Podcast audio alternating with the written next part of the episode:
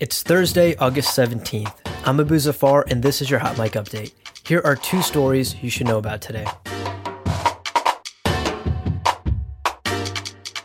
On Wednesday, President Trump announced that he would be ending two business councils. The announcement came after a number of CEOs resigned from the councils over Trump's statements on the Charlottesville protests. The two councils were created to help the president figure out how to boost the economy and create jobs. Some of the country's most powerful CEOs were members. Trump tweeted that he was disbanding the councils so as not to put pressure on the CEOs. But the Wall Street Journal reported that the council members had actually decided to disband before Trump's announcement. Either way, losing the support of so many powerful business people isn't the best look for Trump. And a White House official confirmed that Hope Hicks will act as the interim director of communications. The position was vacated by Anthony Scaramucci, who was fired in July after serving just 10 days in the role.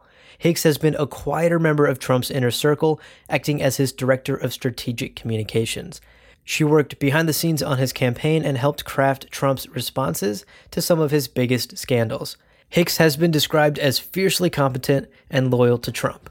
She'll lead the search for Scaramucci's replacement. And that was your Hot Mic update. For more on all of these stories, visit Mic.com and subscribe to Hot Mic on Apple Podcasts or wherever you get your podcasts.